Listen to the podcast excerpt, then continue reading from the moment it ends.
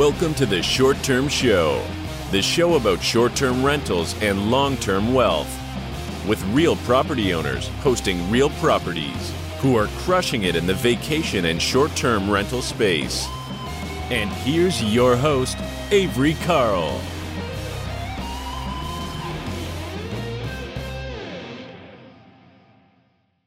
Hey, everybody, welcome back to the short term show. We have Derek Tellier, one of, I would say, the top short term rental real estate agents in the country. Agents, not agents, agents in the country. Uh, he is on our team here at the short term shop in the Smoky Mountain Market. And this year he has closed right around 125 deals for a total of $75 million. He is connected his uh, investor clients with. So, uh, definitely excited to interview him because he's got quite a big portfolio of his own, but also want to hear some of his insight on the agent side. So, how's it going, Derek? Good. Uh, thank you for thanks for working around my schedule and making this work. It's been challenging trying to coordinate with us, but uh, it's been exciting. Those numbers are uh, sound impressive uh, to me. Even I don't really, I kind of keep pay attention, but uh, that's a that's a lot of stuff going on this year. Yep, yep. We have all this all this tracking stuff for you guys to track everything and track clients and production and things like that. So uh, I I snagged that before the episode, and I feel like you're making fun of me because I've canceled on you twice. Uh, so sorry about that. One well, of which uh, they're both out of my control, but the office not having power was kind of a bad one. Well, and for and for perspective, uh, we actually originally recorded an episode uh, about eight months ago. And uh, I went back to you this this summer and said, "Man, I've changed. I've had a lot happen since we recorded that, and it hasn't aired yet. I'd prefer to start over. So I appreciate you working on on that and be willing to do that for me." Yeah, yeah, absolutely. So let's dive in a little bit. Uh, so tell us a little bit about yourself and how you ended up uh, investing in real estate. Well, uh, I full full throw it out there every time. Uh, your husband Luke is who got me interested in looking at this. And uh, when I first met you guys, you were just getting started in real estate. You know, our, our friendship and background goes back way before. I, I, I know you guys had a long term rental or two, but I know I know we were talking before short term rentals. So I was just a W two guy, um, living the uh, quote unquote American dream. You know, buy a house, have a decent car, uh, lifestyle creep. You you make more money, you spend more money, and uh, met you guys. And Luke and I just started. We, we hit it off. We became friends, and he just started talking to me about this real estate. And I, ironically, it didn't hit me until later. Uh, when I was about six years old, my parents bought a five-family apartment house in uh, Woonsocket, Rhode Island, which is where I'm originally from. And you owned it for about six or seven years, and then we bought a little house in the suburbs. And I didn't even contemplate the idea of real estate investing, even knowing that you know that was a little bit of my background. But uh, Luke really started turning me on to it, and uh, once I decided it was time to get serious, I just started consuming education, podcasts, audiobooks. Luke told me to listen to Rich Dad Poor Dad. Told me to start listening to Bigger Pockets. Started getting on the forums. Just started digging in education wise, and took some time, but uh, started going to meetups. Started hosting my own meetup and just started to steamroll it from there. And, and once once the ball started rolling, it moved fast. It really, really does. And I always, I think I've talked about on a few episodes back, we were talking about partnerships and that we met our partner on uh, a rock and roll cruise at the bar, which I think is also where we met you. So all roads lead back to the Monsters of Rock cruise or rock and roll in general. Absolutely. Uh, I uh, I walked up to you guys at the buffet, I think, and uh, Luke and I had Harleys in common. I knew you didn't live that guys didn't live that far away from me. I walked up to him. I handed him a business card. I think I did that about two or three years in a row, and then we actually sat down and had lunch together one day. And I think it was just after that that uh, he actually reached out to me and got his Harley into the shop I worked at, and you guys were buying short-term rentals, and that's when it all really got started. Yeah, yeah, and we actually call you Tony. Uh, because Luke got your name wrong for far too long, like uncomfortably long to where now we just, you're Tony. Yeah. Derek Tony. Derek Tony. That's how you're saved in my phone, Derek Tony. Hey, whatever works, whatever, whatever makes me memorable, I'm good with. so let's dive into your portfolio real fast. So you have a mix of short terms and long terms. What came first? Let's hear about it. The first one was a was a long term rental. Uh, it was a full BRRRR. Uh, I bought this thing with a with a uh, private lender, basically a partner, if you will, but he was strictly the money partner. He loaned me the cash to do the purchase as a cash purchase. He loaned me enough money for my rehab budget. Like everybody's first deal, it went way too long and it went extremely over budget. I actually had done a refinance on my primary residence, which was kind of my cushion if I went over budget, which of course I did. Uh, it took me about six months to get that property completely renovated, done, and a tenant in there. But when I did, I got the refi. I pulled out 100% of all the money I owed, including his interest, his payment back, my money. The only thing I left in that deal was about $5,000 worth of closing costs on the refinance. Put a tenant in there, had a mortgage payment of about 950 and got a tenant in there paying $1,800. That was my first deal. Second deal was I bought a new primary residence, downsized, converted my old primary residence into a rental. So that was two long term rentals. And then started working with you and bought my first short term rental right about that time. And I have scaled that to just closed on my 11th short term rental. And I did convert one more, that second, that last primary, I converted into a long term. So right now, I'm at 11 short term and three long term and uh, helped my daughter buy her first house this year. So while that's not a true investment property for me, it is a property that my name is on, and it's an investment property for her because she's house hacking. So if you throw that in, that's 15 in roughly two and a half years. So you're telling me this is something that can be done in a relatively short period of time, even if you are not a rich person even if you are not a rich person. I mean, I had a decent W two job. It was not extreme. I was making ninety to hundred thousand dollars a year, but I had no savings whatsoever. That cash out refi put about fifty thousand dollars in my you know bank account, which was all the money I had. And then finding a good partner to get started and then go from there. I did do one flip in there too in 2020, no, 29, 2020. I did one flip in 2020 that produced about, I don't know, maybe thirty-five, forty thousand dollars in profit as well. Of course, about thirty percent of that went to Uncle Sam when tax time came, but uh, even that was just an extra little cushion. But yeah, I just I made sacrifices. Uh, you know, live like nobody is willing to now, so you can live like nobody else can later. Um, I'm still I'm I'm a I'm house hacking right now. I, I bought a duplex. I short term rental out the downstairs because I'm it's in Pigeon Forge and I live in an 800 square foot apartment above it. You know, obviously I could go buy a really nice house right now if I wanted, but I'm continuing to sacrifice because that's how you move forward quickly is to sacrifice.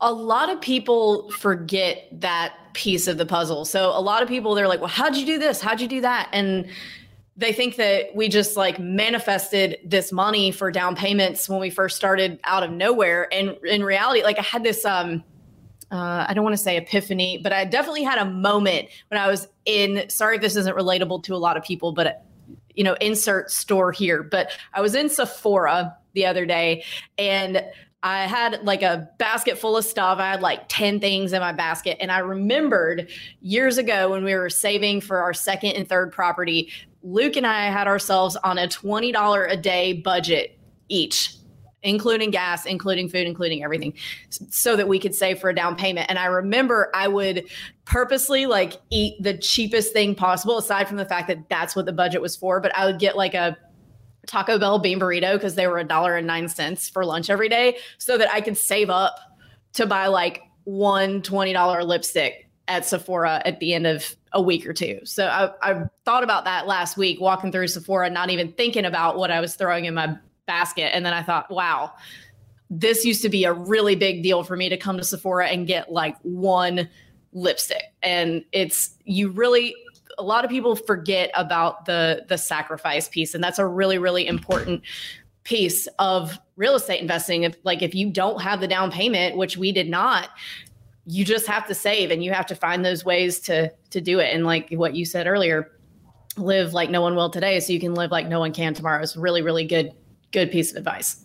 Yeah i i still do it. I'm still i still in frugal if you will call me cheap i still look at everything. When i'm looking at a menu when i'm out to eat i still look at the prices. You know i don't need to but i, I just can't help it. It's it's in my nature to pay attention to that because i'm st- i'm still in growth mode. And uh yeah but i mean sacrifice on the front end i worked in the you know my background before like i said i worked at a harley shop. That's how kind of Luke and I first really connected, aside from the Monsters of Rock Cruise connection. And um, I actually sold the, my new Harley. I was about a year old at the beginning of 2020. I sold my Harley, and even that cash, which was not a ton of cash, was the cash I used for my down payment on the first cabin I bought. And that was a year and a half ago, basically. So, I mean, I was still sacrificing then. I've been fortunate that I replaced my W 2 income. I worked W 2 and worked at the short term shop a good portion of last year. So I got the kind of double dip and then left the W 2 at the end of last year. And I've been very fortunate that I've, you know, made a good income this year, but I've taken every dollar I've made and put it right back into more properties. Every dollar from, you know, commissions, every dollar from every little side hack, every dollar from all the properties, it all basically goes back in. I pull out money for myself when I need it and when I absolutely need it, and that's it. I 100% am on the same page with you there too. Every like everything we make the vast vast majority of that goes back into real estate investing. Luke makes fun of me all the time and he's like you are in the highest possible tax bracket and you have not bought new socks in like 5 years. I'm like, well, you know, that's that's what that's what we do. We just put it all back into real estate, and that's how you get from zero to 105 doors. We just signed closing docs on our 105th this morning in five years, or for you, you know, 11 doors in a little under two. It can be done. You just have to make some some adjustments to to what you're spending your money on, whether it's more real estate or whether you know you're just saving. Uh, do you have any like hacks for saving or being frugal, or you just look at every dollar? Is there like a spreadsheet you use to save?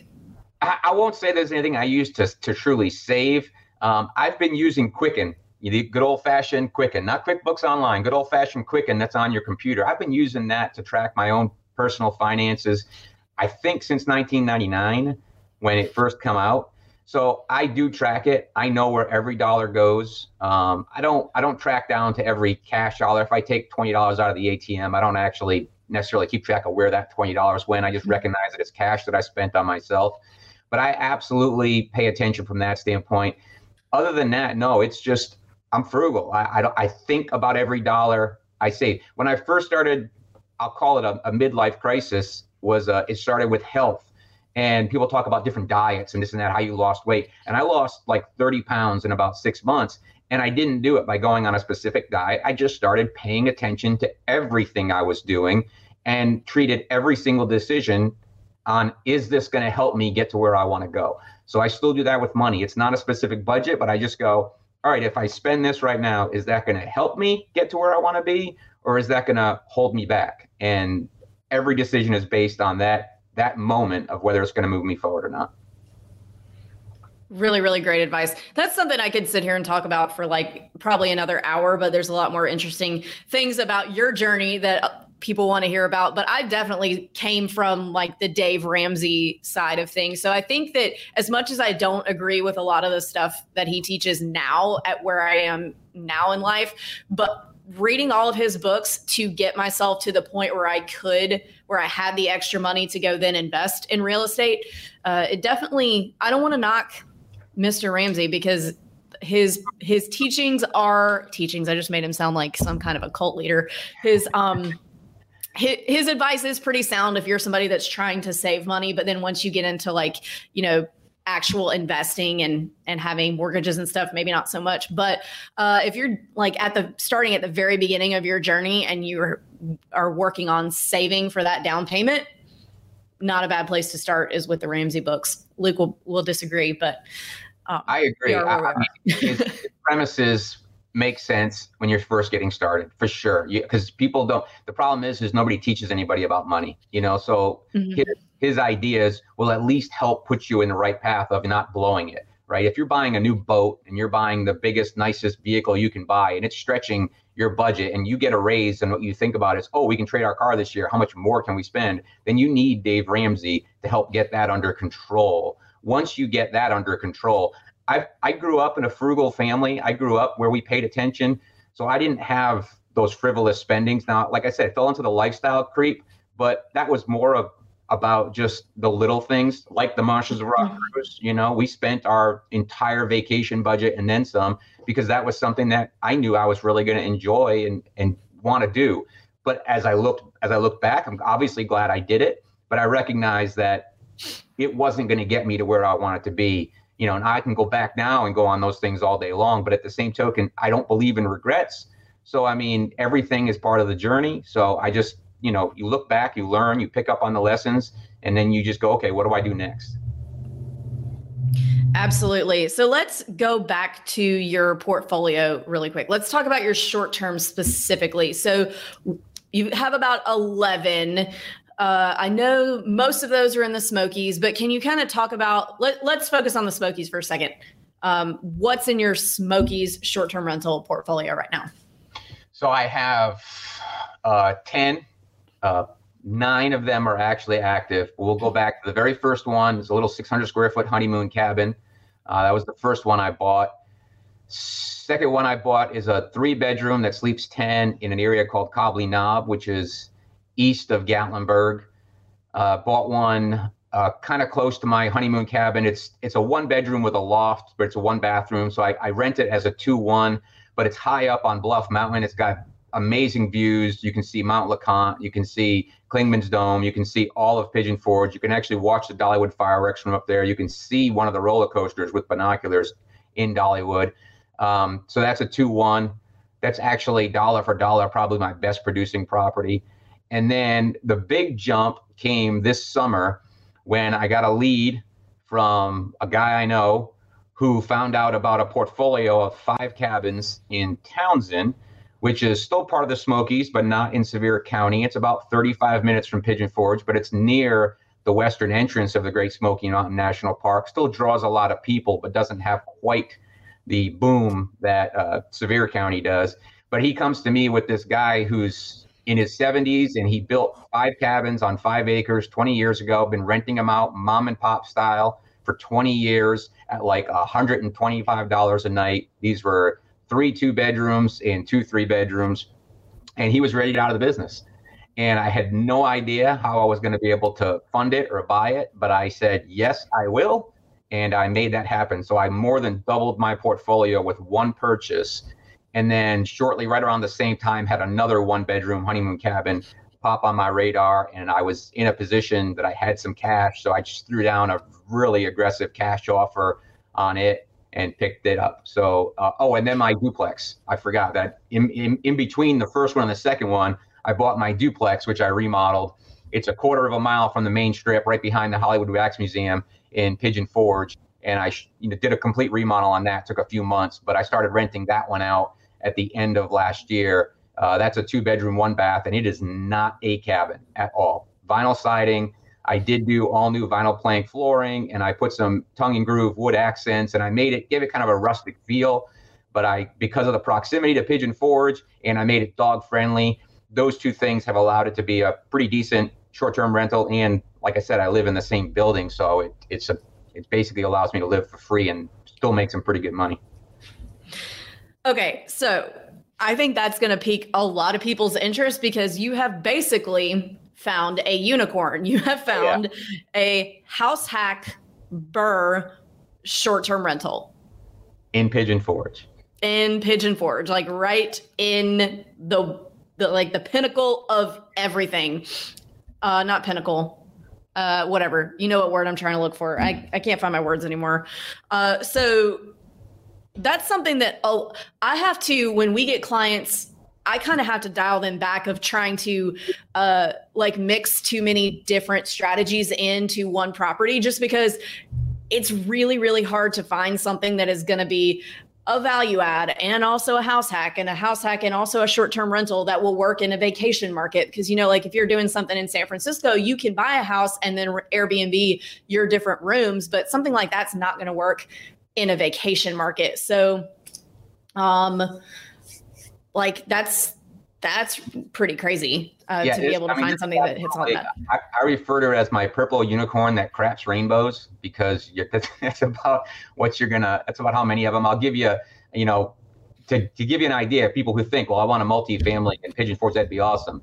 Well, I went to get a HELOC on this property this year, and when we tried to find comps from the appraiser to give me a value on this property, he could only find four small multifamily properties that had sold in this market, and the most recent one was over a year ago. So I mean, these things are just they do not exist in this market. And this thing, I bought it at the end of 2020. It's it had sat on the market for about nine months. They originally were about $150,000 higher than what I ended up paying for it. They just slowly kept coming down on it. It was built originally in the 50s. It's been added on to. It needed a lot of work. I put $70,000 into the remodel of this property after I bought it. Now I moved into the upstairs unit. It didn't really need any work. Um, I spent maybe a few hundred dollars updating that, and then I put all the money into the downstairs. And I'm gonna make, I think I'm gonna gross about sixty thousand out of the downstairs this year. Oh well, that's not bad at all. Not bad at all. I mean, it's it's unique. You know, my guests do not know that I live upstairs. Uh, they know that somebody lives upstairs, and that that person has a big dog because I warned them about that. But uh, I, I've never once, you know, I'm very conscious of it though. I treat it just like you would respect anybody else if you're living in an apartment or anything else. I try to be super quiet. You know, I try not to interfere. I've never once had a complaint about, you know, a guest complaining about the guy upstairs is making too much noise. So I mean, there's again back to those sacrifices. I can't crank up the tunes on a Saturday night and rock out. I couldn't bring my drum set up here and set it up and start practicing on a Wednesday if I just felt like it because I got people staying downstairs. So again, back to the sacrifices. the guy in quotes upstairs. He's a nice guy. He's quiet. You don't have to worry about him too much. Well, okay, so let's go back to your property in Townsend. And the guy had been managing himself, old school, $125 a night. What made you think that you could um, do a better job managing than him? Like, what did that rental history mean to you? Uh, rental history didn't mean anything to me. Um, I've been around you and Luke and, and studying short term rentals and everything to know well enough that in a market like this, when you do it right, I don't care what it was doing. I know what it's capable of doing. There's plenty of data out there that tells us what properties are capable of doing. Now, Townsend's a little bit unique because we don't really have we don't compile the data because there's just not as many short-term rentals over there and it's kind of it's not really the smokies but it's it's kind of its own little thing but my knowledge my experience i am very much a ready shoot aim kind of person i go up I gut instinct way more than most people would ever even think about i do not put a lot of emphasis on analyzing which is very contradictory to what a lot of our clients do and a lot i wouldn't advise them to do this I have a very good gut instinct. Call, them, you know, people will say that's impossible, but it's done well for me so far. I'm sure at some point it'll bite me. But I went in there and I just said, I, I know, I knew it was a gold mine. I knew he was under managing them. I knew if we put him on Airbnb and VRBO and got people out there, I knew I could do way better. I assumed it would do 20 to 25% less than what I thought I could do with a similar property in Sevier County. So I underwrote it based on that information but it was a, it was what I considered easily to be a smoking deal. I mean, it was anybody who's got any experience with short-term rentals anywhere close to this in this area would have recognized that the value that was there in this place. I've had to put more money into them than I thought I was going to have to, but um, ultimately, again, I, I knew I was going to have to put money into them. So I did a really basic inspection. I didn't nitpick. I mean, I, I just went in there and did it. I said, I'm going to buy them and figure it out. That's kind of what you have to do. I mean, obviously, you want to analyze, you want to educate yourself and make sure that you're making good decisions, that you've chosen the right market, that you know you're buying within the criteria and price range and things that that make sense for your numbers but at some point you do have to just let go and pull the trigger and say okay i know i can do this. I cannot possibly analyze this any further than i already have. I know this is what people expect in this market and these these properties fit that criteria. So whether you're in a mountain market, you know, the cabin thing, if you're in a beach market, like the bright color beach house or white is kind of the new beach house color or condo, uh, you just you know that this is what the tourists rent. And as long as the price that you're able to get it for makes sense for the income that you're able to generate, then you kind of just have to like pull the ripcord and just go. Yeah, and make no mistake. I mean, I've, I've been in the middle of it for a long time. So my gut instinct is based on a lot of experience, a lot of research, a lot of, you know, a lot of deals, right? I mean, I, I've been a part of a lot of deals in the last two years. So all that experience allows me to be able to make probably quicker, easier decisions than somebody who lives in Texas, has never been to the Smokies, has only started analyzing properties a month ago. You know, th- there's a big difference in that. But that's why having an agent with some experience in your market is going to play such a big role because that person has the instinct. Now you got to get over the fact that you're willing to trust it on this, you know, on this person's instinct because you, you trust but verify. Ultimately, I can give somebody my opinion on what I think is something's going to do, and I got confidence that I could do that with it. Doesn't mean they can, so they've got to have confidence in themselves too. So I can give them all the, you know, advice in the world, but ultimately that person's got to be comfortable with, you know, what they plan to do with it so every person's going to be different, but it goes to show that it's very much possible. Uh, you just got to get in there and, and follow the system, do what everybody else is talking about, and then tweak, constantly be working on it. Short term rentals are not passive. You constantly have to be in there tweaking and playing. If you've got one or two, it's not that hard. When you scale up to eight, nine, 10, there's work involved, and you've got to stay on top of them if you want to maximize it. Totally agree with that. So let's let's zoom in on the agent since you brought up being an agent and helping clients. Let's zoom in on that really fast. So you have done a zillion that is a scientific number a zillion transactions over the past couple years uh, helping lots and lots and lots of investors get connected with their short-term rentals um, and what are some common pitfalls that you see uh, people get kind of tripped up on when it comes to buying short-term rentals? Are there like, is there anything specific that you see people getting tripped up on? Uh, I, I, mean, I got to go back to analysis paralysis, just people overthinking it and not trusting the system. You know, the reason people, you know, come to the short-term shop is because we have the knowledge and experience.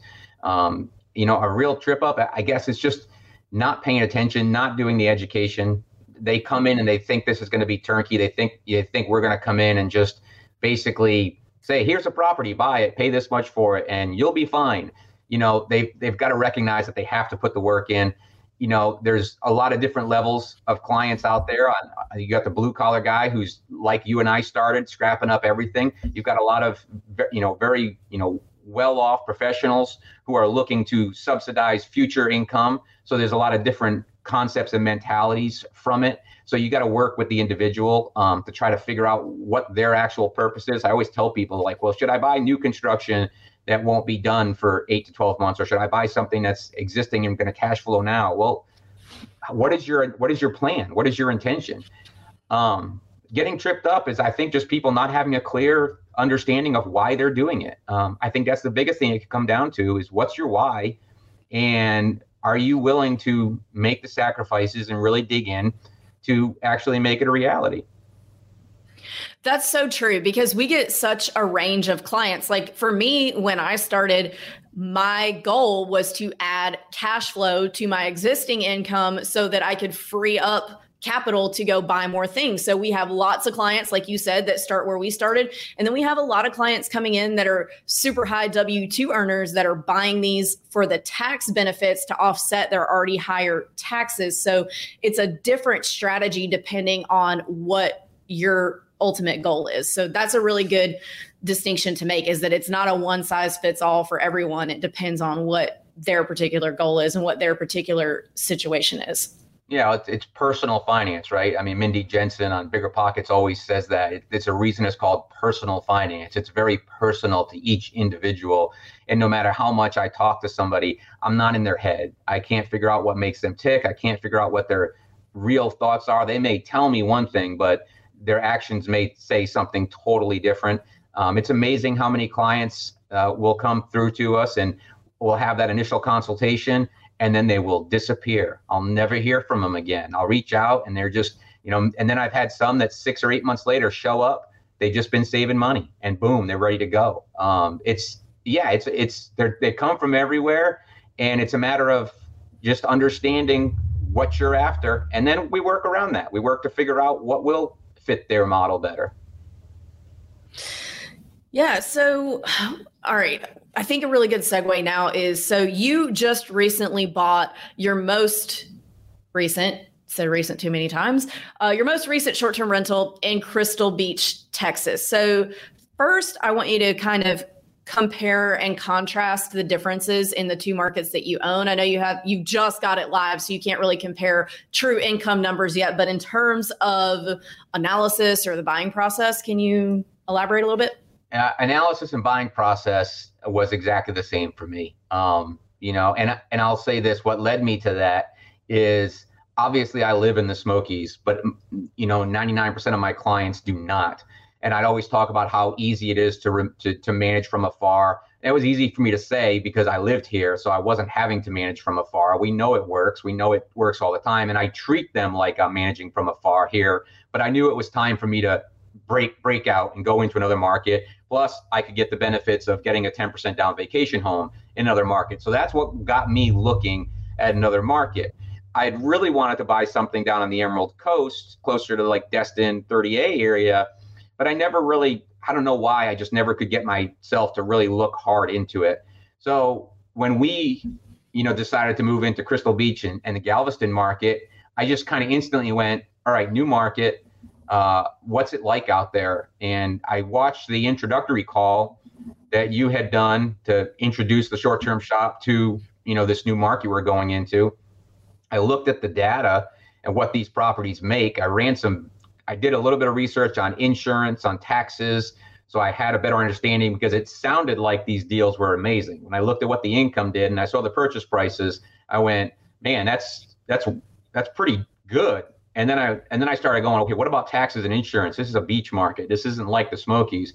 And I found out that okay, there's definitely some analysis that if I had just used my Smoky Mountain knowledge, I would have really potentially screwed myself on what I could pay for something out there because taxes and insurance are a lot higher uh, on the beach. That was about the extent of my analysis. Beyond that, I did what I want my clients to do. I went to my short-term shop agent in that market and I asked them to guide me and I asked them to say, you know, is this a good property? And I did what my clients do. I, I overanalyzed a couple of them. I overthought a couple of them.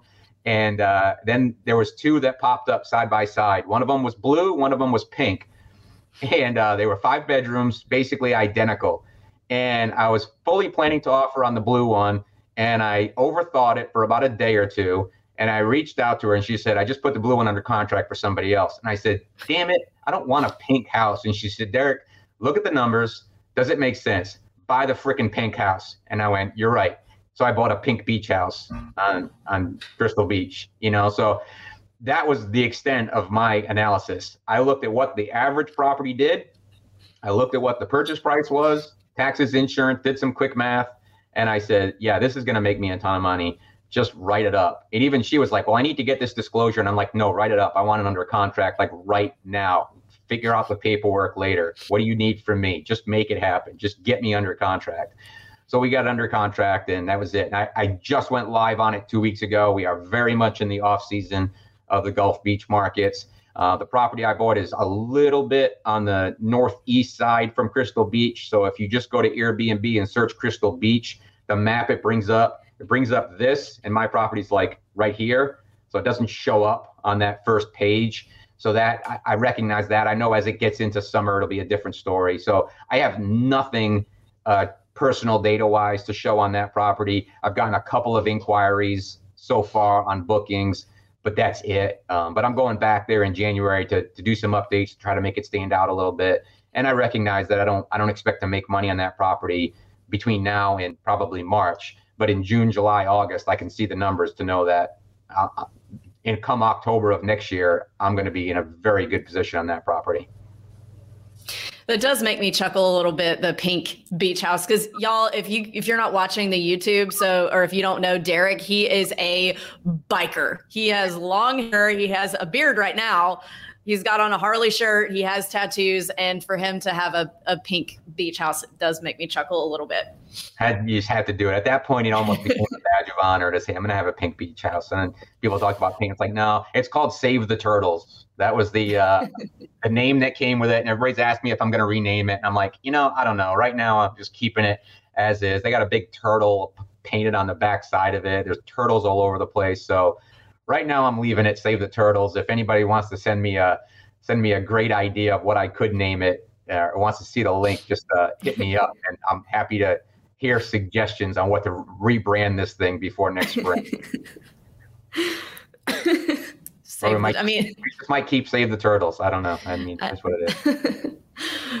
well, all right. So let's talk a little bit about so your relationship with your agent. So I know it is so easy for us as agents who are doing like a lot of deals and helping a lot of clients and we've seen, you know, we've seen the very worst situations happen. So when things aren't uh, you know, when things aren't dire in terms of something going really sideways for a client, we're like, okay, you know, you get a little bit jaded. So it's always really good to put the shoe on the other foot and become the buyer again so you don't get too far removed from how truly nerve wracking it can be to be a buyer and how especially how scary it is on your first couple of deals so i really like to get back on you know the other side of buying sometimes and remember like oh yeah this is really it's kind of scary and i forgot how scared I was when I bought my first one. Between the time we closed and the time we got it set up to go on Airbnb, like I don't think Luke and I slept one wink because we were so anxious, hoping that this was going to do what we thought it was going to do.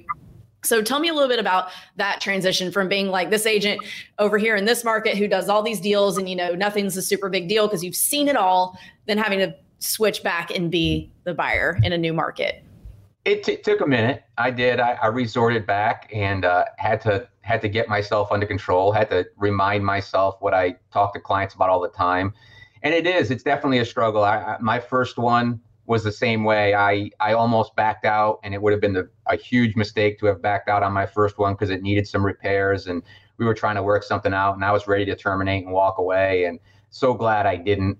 So I mean, I get it, and I and I do try to relay that to clients and say, look, I understand, I get it. This is probably the scariest thing you've ever done in your life. It's probably the biggest purchase you've ever made in your life. You have to let go and trust the system. For me, it's so much mindset it's more when I'm working with my clients, it's more about getting past the mindset than it is about the actual purchase because that's to me the easy part. The numbers make sense. It's going to make money. How do you get past the fact that this is such a huge purchase and recognizing that you can do it? And I always, always resort people back to our Facebook group. Say, get on our Facebook group. Don't take my word for it. Look at what everybody else that we've sold cabins to is on there talking about. These people have become evangelists for us. I mean, you have built such an amazing network of clients. Real estate in general, people want to share, and our clients are no different. And it's amazing when you can get on our Facebook page and say, Hey, I just had this issue come up and I need a plumber, and it's Saturday night at eight o'clock. Who do I call? And 20 of our clients are responding, and that person has a plumber out there at nine o'clock on a Saturday night. That network is what makes it easier on us as agents because I can't be the source for everything, but I can help point them in the right direction. And when you've got hundreds of other people that are helping to support that, that is what I help drive my clients back to to get past it is recognize that there's a lot of people out there that are doing this, but I also recognize that that's not easy to do. So it's just it's just working it's just working through it and one day at a time, one step at a time and some people are ready to go faster than others and Sometimes it takes a little bit longer, but it's just getting past that, getting past your your limiting belief. You've all we've all think we can't do it, and everybody else is doing it. You know, Luke always talks about if he can do it, anybody can do it. So uh, I'm in the same boat. I mean, four years ago, I had a W two job and had no concept that I could do anything with real estate, not sell it, not own it, not invest in it. It was, and I was in my 40s, and you could not have convinced me that I was capable of any of this until I just went out and did it. That's really, really good advice. And we do have the best clients in the world that are super happy to help each other and happy, you know, even if there's something that we don't know, like about a certain neighborhood, and then one client says, Oh, yeah, that's on a shared well, like everybody's super happy to share what they know with everyone else. So that's that's really cool. I think we do have the best clients in the world. So thank you guys. And we're we're only I mean, we're market experts, but there's only so much we can know individually. You know, that's why that's why having that network is so critical and so important because it's impossible for us to know every single thing. Now, you have a gift of a photographic memory. You can remember every single cabin you've ever looked at or been in, and that is not something that most of us have the ability to do. But it, it, having access to all those other people that can help, you know, hey, has anybody bought in this particular resort before? I mean, yeah, I've sold, you know, whatever 160 something properties in the last two years, but I, there's still there's still resorts and developments here that I've never even driven through because I've never had to go look at something or sold something there. But one of our other agents probably has. So it, you got to depend on the network around you. Hundred percent. So let's back up just a little bit. You mentioned when you were buying that five property portfolio that you had no idea how you were going to finance that. Let's talk about how you've financed most of these things. I know you've used, you mentioned you used the vacation home loan for Crystal Beach, but let's talk about some of the other stuff that's closer to home where you can't use that kind of loan. Yeah, I've done a little bit. Of, I've done a little bit of everything. Um, so first one I did a vacation home, even here in the Smokies, even though I lived fairly close, I lived far enough away that I could do a vacation home. The second one was supposed to be just a standard investment loan, 15% down, conforming conventional investment loan. But I had structured the deal in such a way that I was going to get a pretty good chunk of cash back. I, I kind of worked it out with the seller. I, I knew where they wanted to be and the list agent. And I went to our my loan officer and I said, Yeah, I just got this property under contract and the seller's going to give me all this money back in, in a credit. And and they looked at me and said, Derek, it's an investment loan. You can only get two percent back of the purchase price in uh, in concessions, and I went, well, that's not good because I just negotiated like four and a half percent, and the only way this deal works for me is if I do that because I don't have the money to buy it otherwise. So that led me down. Okay, what do I do next? Relationships. Talk to people. Be building relationships. I went to some people I know and I said, hey, I've got this deal. I need a I need a I need a loan from like a bank. And I talked to one guy who manages a small regional bank. Went to him, gave him the numbers told him what I was trying to do, and he said, as long as it appraises, I can make this work. It wasn't the spectacular loan terms. Uh, this was uh, again a little over a year ago. It's four and a half percent interest. This is when everybody was getting like two and a half, three percent interest. It was four and a half percent interest. It was uh, amortized for 20 years, 20 or 25 years, with a five-year rate adjustment and then a 10-year balloon. So it was not, it was a different type of loan. And I went, let's just do it. I'll figure out a way to refinance it later. So that's how I did the second one. The third one, I had quit my W 2 job in November and I had this deal come to me. And, this, and I was like, I've been working on this guy off market since August. And here we are in, at that point, October, no, November. And he said, okay, I'm ready to sell. Do you still want it? And I said, uh, yeah, but I just quit my job and I'm not about to get a loan. So give me at least 24 hours to figure out how I'm going to finance it. So that one I got really creative. Uh, technically, my parents bought a vacation home in the Smokies. They live in Florida. I funded it out of my cash because I had the cash. I could not get a loan. Get creative. Who do you know that might be able to get a loan? So that's how I did that one. The port, I went back to that lender who gave me that first loan for the one in Townsend. That's that was a commercial loan, straightforward commercial loan. That is not a property that was going to, you know, in any way, shape, or form qualify for conventional lending because it was five cabins all on one parcel of land on five acres. I went back to him. We looked at it income only. Again, came back to appraisal.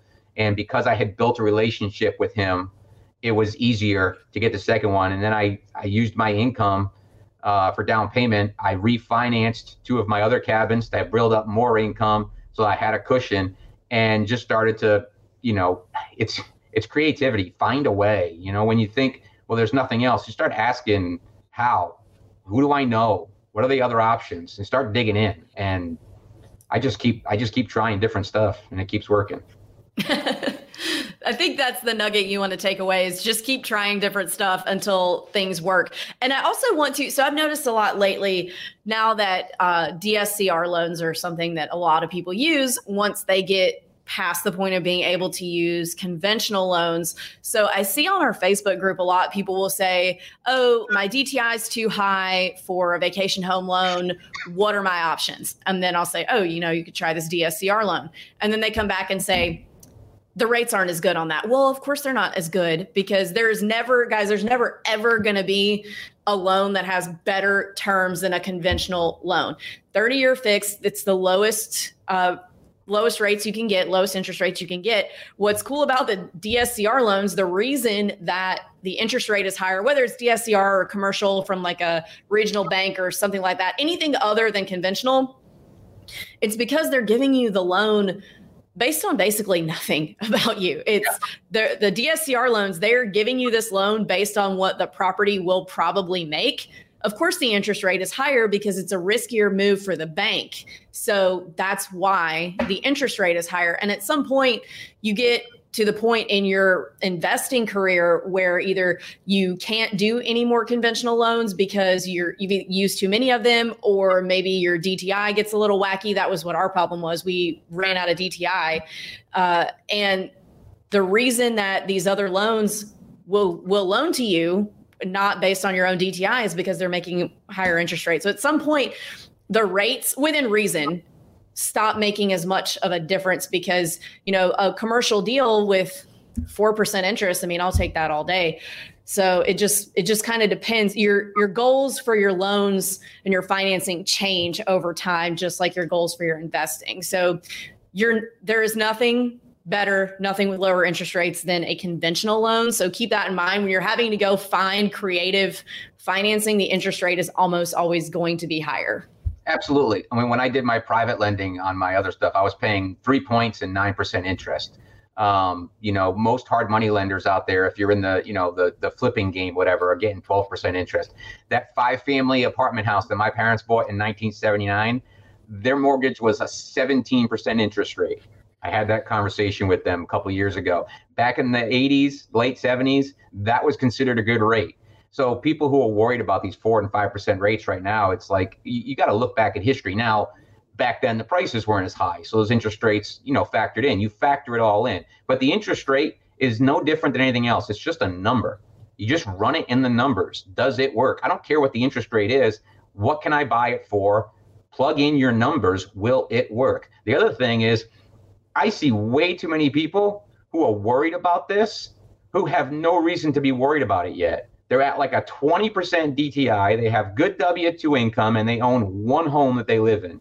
You do not need to even be worried about what you're going to do when you run out because when you get to that point, you don't worry about it anymore. It ha- there's lenders out there, there's people out there that can that can get you there, and it becomes a lot easier. Most of the people I see that worry about it don't even need to worry about it. Take advantage of those conven- conventional loans like you're talking about. I mean, if you're in the price points we're in now, it's certainly more challenging because you can't get conforming loans, uh, uh, you know, up to some of the values of some of the properties you're buying.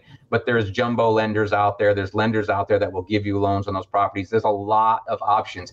I mean, I have not had to go into the DSCR range personally myself at all yet. Uh, but it's there's no reason why I wouldn't. I mean, as long as the numbers work, you know. I mean, it, and the other thing that's nice about those DSCR loans is they are fixed, you know, for 30 years. Even if they are at five, five and a half percent, they're fixed for 30 years. Interest rates are bound to change at some point. You know, my commercial loan, five years from now, the rate's going to change to whatever the market is, and if it's eight percent, it's going to change to eight percent. And then after 10 years, I'm going to have to refinance it because that's when it's going to be due. And I'm still going to owe, you know, $700,000 on that loan, $600,000 on that loan. If I don't have that cash and the interest rates, you know, have gone up, it could put me in a tough spot or if the values have gone down. So DSCR loans, the fact that you can lock them in for 30 years, even if they are at a higher rate, go ahead and do it. So if the rates come down later and you're a different position later, refinance it. That's really good advice cut and dry. So we're to the last three questions of the show. The first one is What advice, knowing what you know now, would you give 20 year old Derek? Oh, 20 year old Derek was a real arrogant, uh, I'll choose my words carefully. Uh, he was very arrogant and you couldn't tell him much of anything. Um, you know, it's, you would go back and tell everybody young, my daughter's 20 so uh, I can kind of relate to this because I try to tell my daughter now what I wish somebody would have told me when I was 20. And that's just look, just pay attention, just see what's going on. Don't take my word for it. But 20 year old self needs to look at other people who are in a really good position in their life, who are really happy, who have success. And that's just not monetarily, who have wealth. I'm not just talking about money, but people who have a good life. If you're 20 and you see somebody that's 40, 50 years old, 30 years old, and they're living what looks like a pretty nice life, I would pay attention to those people. Uh, that that's probably the best advice I could give 20 year old me. Whether I'd listen or not, don't know. I wouldn't have. yeah. Um, so along those same lines, what advice would you give a new investor who is interested in getting started today? Uh, first and foremost, understand your why. Figure out why you're doing it. Don't do it because everybody else is doing it. You know, my mom used to tell me if uh, if everybody was jumping off the bridge, would you do it too? You know, whenever you'd want to get something, you wanted the new game or whatever because everybody else had it. So understand why you're doing it. Understand, you know, what your plan is. Maybe not the details, but at least loosely what your plan is. And then once you've got those things established, then stop overthinking it and just do it. Just take action. Uh, they say it all the time on Bigger Pockets and every other podcast. The first deal is not about retiring. It's not about getting rich. It's about doing the first deal. And I know that's hard to grasp on short term rentals because it's a lot more money and there's a lot going on. But if you do it in the right market and you listen to the people who know what they're talking about, you cannot go wrong in the Smokies as long as you don't do something really silly like pay way too much than anybody would ever advise you paying for. But the reality is, if it's really just about doing it and getting the experience, you can probably pay quite a bit. It's hard not to make money in a market like this. I mean, it's really hard not to make money. You got to sabotage yourself to not make money in this market. If you pay more, overpay, pay more than what you know the average person would, you're still going to make probably five to ten percent in a worst case scenario. So I mean, you know, just go do it. Just go do it. More great advice. And the last question is what is your favorite book that has impacted your mindset? So uh, it's several of them. The number one book, though, that really, really helped push me over the edge was a book called The Big Leap by Gay Hendricks. It was, uh, I'm sure I heard about it from a Bigger Pockets episode that book is what helped click in my head that I was capable of more. That the only reason I thought I wasn't capable of something was because I had put a ceiling on it myself. And that book kind of helped me trigger that, that this is my own limitation. He talks a lot about limiting beliefs. And I once I recognized that I was the only one limiting myself, that was the trigger. Beyond that, there's several great ones. I'm a big, big fan of Ryan Holiday. I know you are too, of all of his mindset and and you know the Stoic philosophies and really putting a channeling in frustration and anger and recognizing that none of that's going to do any good. You know, take a step back and look at whatever's going on and figure out how to take that and make it a positive and, and build from that. So um, the, the one other one I'm going to throw in because I have to is extreme ownership because that was another one that helped me recognize stop blaming everybody else for anything that's happening. Take 100% responsibility for every single thing that happens in your life, regardless of the circumstances around it, because blaming somebody else is not going to get you anywhere. Accept it, learn from it, and move on. All great recommendations. Well, thank you so, so much for coming on. And if the listeners want to get a hold of you, where can they find you? Uh, email derek at the shorttermshop.com is fine. Uh, I am on Facebook. You can look up me by name, Derek Tellier. Uh, I'm on Instagram, but I am not very active on there.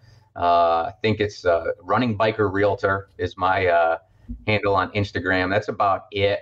But you can Google me. As I, there's only one other Derek Tellier I know of in this in this country, and I believe he's like an English professor in Minnesota or something. So you probably won't mix us up. Google me, bitch. Yeah, Google me. I'm out there. So. I'm not. I'm not. I'm not a big secret. All right. Well, thank you so so much for coming on, and we will catch you next time. Appreciate it, Avery. Thank you very much.